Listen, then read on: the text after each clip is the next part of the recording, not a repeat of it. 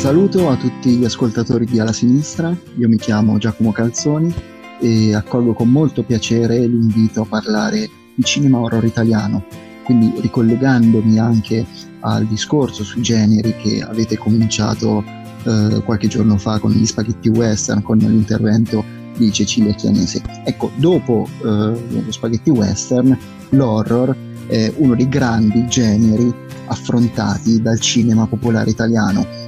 e arriva, nasce in un momento molto particolare, cioè la fine degli anni 50, gli inizi degli anni 60, in un periodo in cui il cinema italiano aveva già sperimentato con successo eh, altri generi come ad esempio il genere mitologico, il, il peplum, il cappa e spada, tutti generi che in qualche modo nascono come il tentativo di imitare le cinematografie di altri paesi e anche per l'horror eh, più o meno la stessa cosa. Um, tutto, tutto il cinema popolare italiano è un cinema di imitazione, mentre invece la commedia, la commedia italiana è una cosa ehm, profondamente radicata all'interno del nostro DNA come popolo, come nazione, l'horror e più in generale il fantastico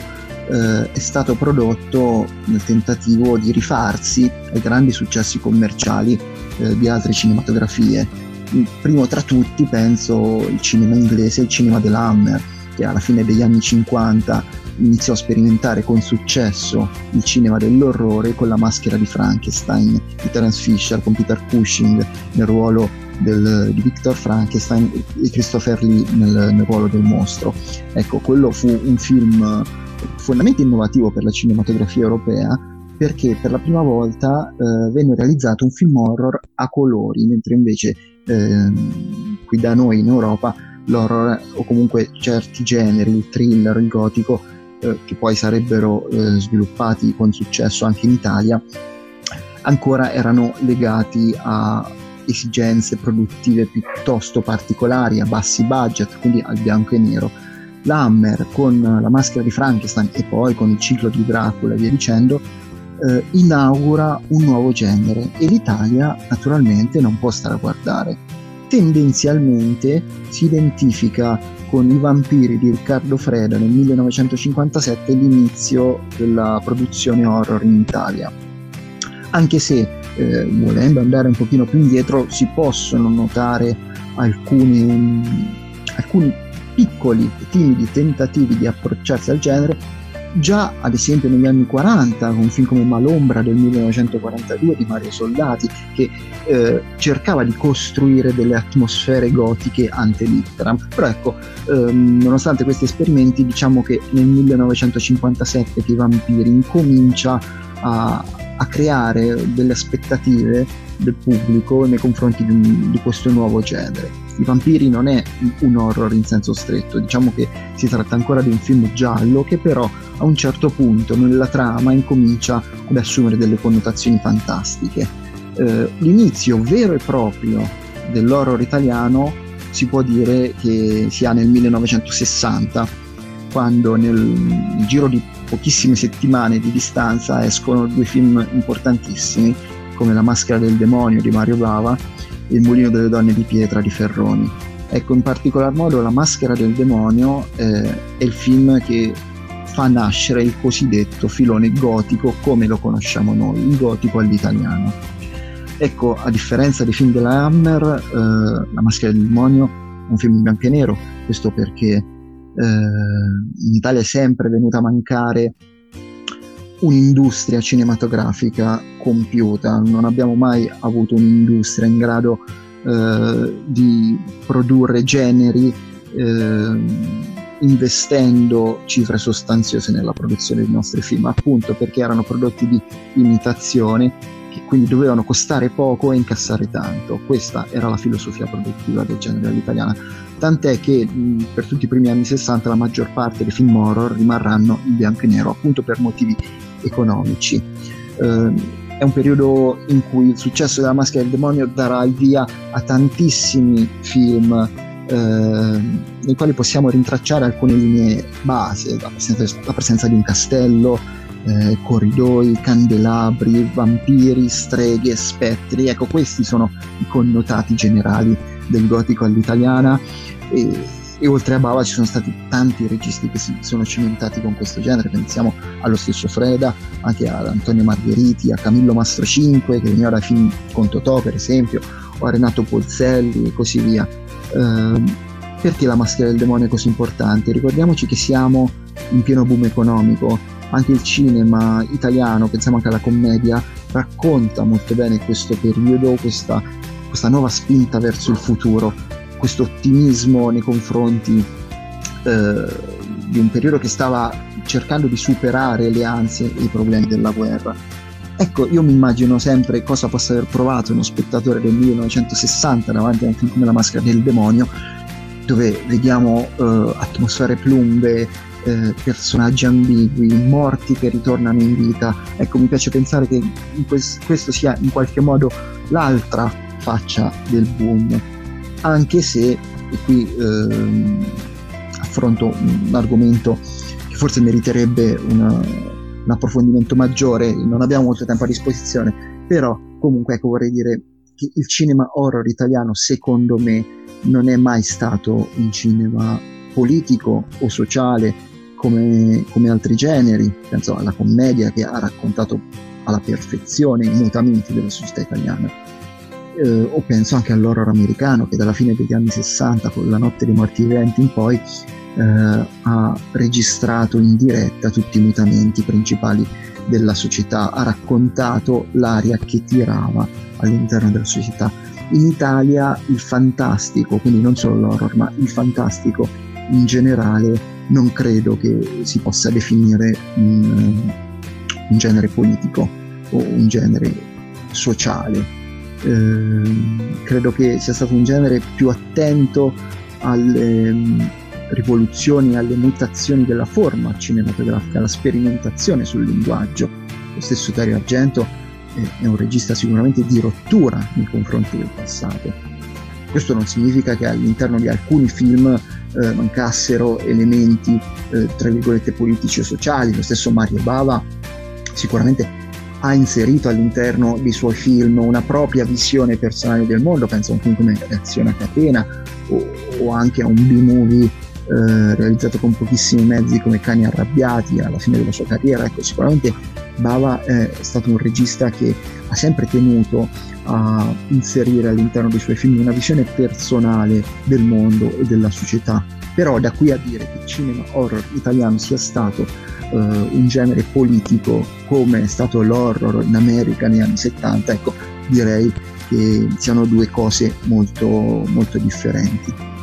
Ritorniamo un attimo al gotico prima di passare oltre. Eh, ovviamente, come tutti i generi del cinema popolare italiano, arriva il momento in cui il pubblico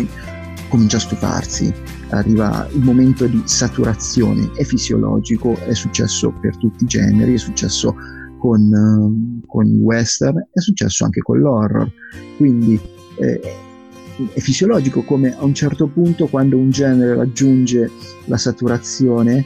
cerca sempre la contaminazione con, con, altri aspetti, con altri aspetti magari più bizzarri. Nel caso dell'horror, eh, esattamente come è successo in Inghilterra con i film della Hammer, a un certo punto subentra l'aspetto erotico, ovvero le vittime incominciano a spogliarsi, le donne incominciano a farsi sempre più prosperose, eh, l'elemento sessuale diventa sempre più predominante nel tentativo di catturare l'attenzione del pubblico. Per quanto riguarda lo spaghetti western, ricordiamo che fin come lo chiamavano Trinità, che inserisce elementi di commedia all'interno del genere, ecco, quello era il tentativo di dare una nuova vita commerciale a un genere che eh, aveva cominciato a stancare un po' il pubblico, per l'horror è la stessa cosa, quindi il gotico, la stagione de- d'oro del gotico dura meno di un decennio, alla fine degli anni 60 già vediamo il proliferare di film differenti che cercano di puntare l'accento più sull'aspetto erotico che non su quello orrorifico. Ci sono poi altri filoni, siccome in America escono film di successo come Rosemary's Baby di Polanski o Esorcista di Friedkin, poi Omen il presagio, il presagio di Donner, anche l'Italia cerca di realizzare i suoi film eh, come eh, L'Anticristo di De Martino, o Chi sei di Gassonitis, eh, per non parlare poi del filone degli zombie, eh, nato con Romero, eh, con La notte dei morti viventi, proseguito poi con Dawn of the Dead, che in Italia uscì come zombie,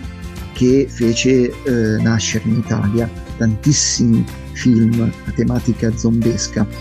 Eh, pensiamo addirittura al caso di Zombie 2 di Lucio Fulci che nasce proprio eh, nel tentativo di riagganciarsi al film di Romero, Zombie, eh, sembrando una sorta di sequel, quando in realtà non c'entrava assolutamente niente, tant'è che il film di Romero era ambientato in un centro commerciale invece il, ed aveva una visione molto moderna del, dello zombie, del morto vivente, oltre che naturalmente, come tutti sanno, una visione profondamente politica, mentre invece il film di Fulci recupera le atmosfere più arcaiche della figura del morto vivente, quindi Haiti, il voodoo, l'isola eh, deserta, ambientazione esotica. Era un film che rifletteva quello di Fulci, un film che rifletteva più sulle dinamiche interne del genere e, la, e alla sua contaminazione, anche quello spaghetti western. Pensiamo al tema dell'assedio, eh, una sorta di western horror, se vogliamo. Ecco, più che invece ragionare eh, sulla figura del morto vivente come simbolo e conseguenza del capitalismo, ad esempio, come poteva essere il Romero. Ecco. In, quindi poi negli anni Ottanta inizia anche un po' l'inizio della fine, eh, per tantissimi motivi. Negli anni Ottanta i generi in Italia incominciano ad avere vita sempre più difficile. I motivi sono tantissimi, eh, naturalmente non c'è tempo adesso per affrontarli, però possiamo dire che sicuramente l'avvento delle televisioni private, e mm, il cambiamento dell'estetica sempre più bianca, vuota, patinata ha nuociuto eh, non poco ai generi. Senza contare che, come dicevamo prima, eh, essendo l'horror italiano un genere eh, spudoratamente di imitazione, finché si imitavano eh, o si prendevano a modello film a basso costo, come appunto La notte dei morti viventi, pensiamo anche film come Non aprite quella porta di Hooper o Le colline hanno gli occhi di Crown che erano comunque film a basso costo. Ecco fino a quando eh, l'ambito rimaneva quello di produzioni dal budget eh, più ridotto il cinema italiano poteva permettersi di competere sullo stesso territorio. Ma quando eh, negli anni 80 anche l'horror in generale tutto il fantastico negli Stati Uniti diventa sempre più il luogo di sperimentazione degli effetti speciali eh, pensiamo anche al body horror, agli effetti speciali di Tom Savini sempre più elaborati, oppure quelli di, del trittico eh, Kurzman, Nicotero Berger, eh, insomma quando anche in America si incominciano a realizzare produzioni sempre più grandi è normale che eh, il cinema horror italiano, che invece è sempre stato legato a una dimensione più artigianale, ecco, trovava difficoltà a competere con questi modelli. Questa credo che possa essere stata una delle tante cause del, dell'inizio, della fine per noi, del declino del, del genere horror in Italia. Però negli anni Ottanta escono alcuni film di Dario Argento che secondo me rappresentano molto bene il, questo sentimento eh, di diffidenza nei confronti del mondo che stava cambiando negli anni Ottanta. Mi riferisco in particolar modo a Tenebre del 1982 e al dittico Demoni, diretto da, due film diretti da Lamberto Bava, ma che presentano eh, un'impronta argentiana fortissima, non dimentichiamo che Argento era il produttore e lo sceneggiatore. Ecco, questi film secondo me rappresentano molto bene il sentimento eh, di rabbia di Argento nei confronti dei cambiamenti che stavano avvenendo all'interno dell'industria cinematografica. Tenebre è un film che apre gli anni Ottanta ed è un film che fa ricorso ad un'estetica straordinaria. Partiamo già dall'ossimoro rappresentato dal titolo, il film si chiama Tenebre ma è un film ambientato quasi sempre in pieno giorno. Troviamo ambienti asettici, bianchi, eh,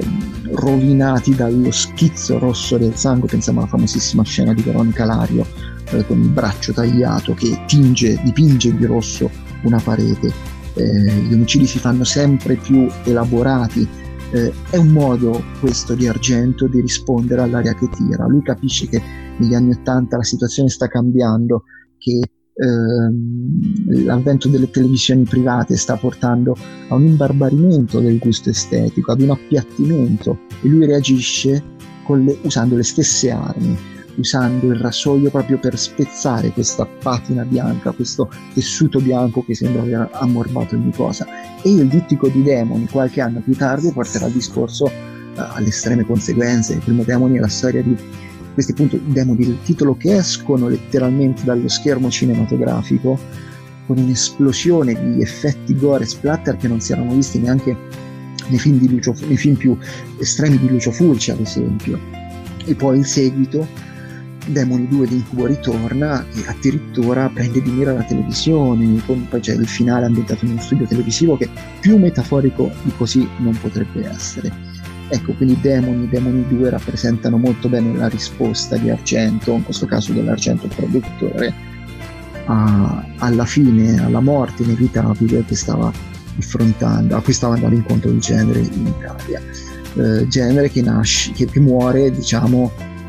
sostanzialmente con Della morte dell'amore di Michele Soavi nel 94, un film che cerca di agganciarsi al fenomeno di Dylan Dog, è tratto dall'omonimo romanzo di Tiziano Sclavi, eh, della morte dell'amore, appunto, che era il creatore di Dylan Dog,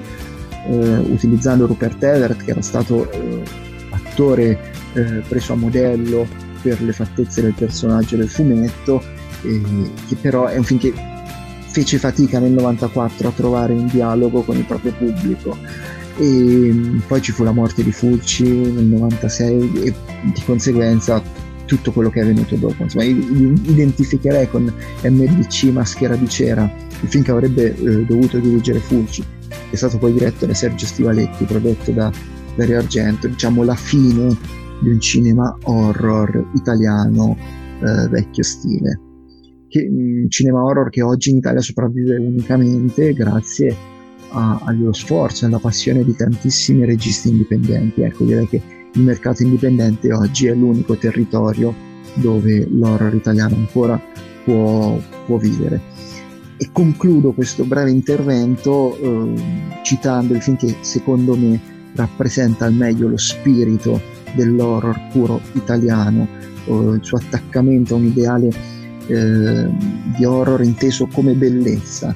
Penso cioè a Fenomeno di Dario Argento che forse non è il suo film più bello, non è sicuramente Suspiria, però è il film dove emerge di più, secondo me, la, la poetica argentiana, è quello più gonfio di sentimento, è una specie di coming of age, un film di formazione sull'amore, sull'orrore, sulla poesia del macabro, sulla necessità di rivendicare la diversità come unica forma di autodifesa, la storia di una ragazzina che viene derisa da tutti perché non ha paura degli insetti, perché è attratta dal macabro. E proprio in virtù di queste sue caratteristiche riuscirà solo lei a scoprire l'identità dell'assassino. Ecco, il personaggio di Fenomena, interpretato da una giovane Jennifer Connelly, possiamo dire è, Argento, è l'argento stesso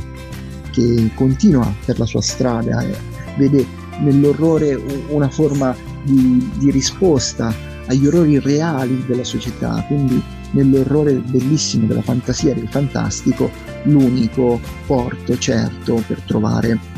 un'ancora di salvezza eh, dinanzi al reale. Ecco, quindi fenomena di, di Dario Argento del 1985 è il film che secondo me meglio rappresenta la, la poetica di, di, Argento che, non dimentichiamolo, non è stato l'unico regista horror italiano, e non è stato neanche il primo, ma sicuramente è quello più famoso del mondo e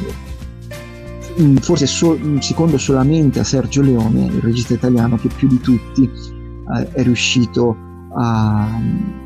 creare uno stile facilmente identificabile in tutto il mondo, diventando un aggettivo argentiano, come del resto si dice leoniano per lo spaghetti western.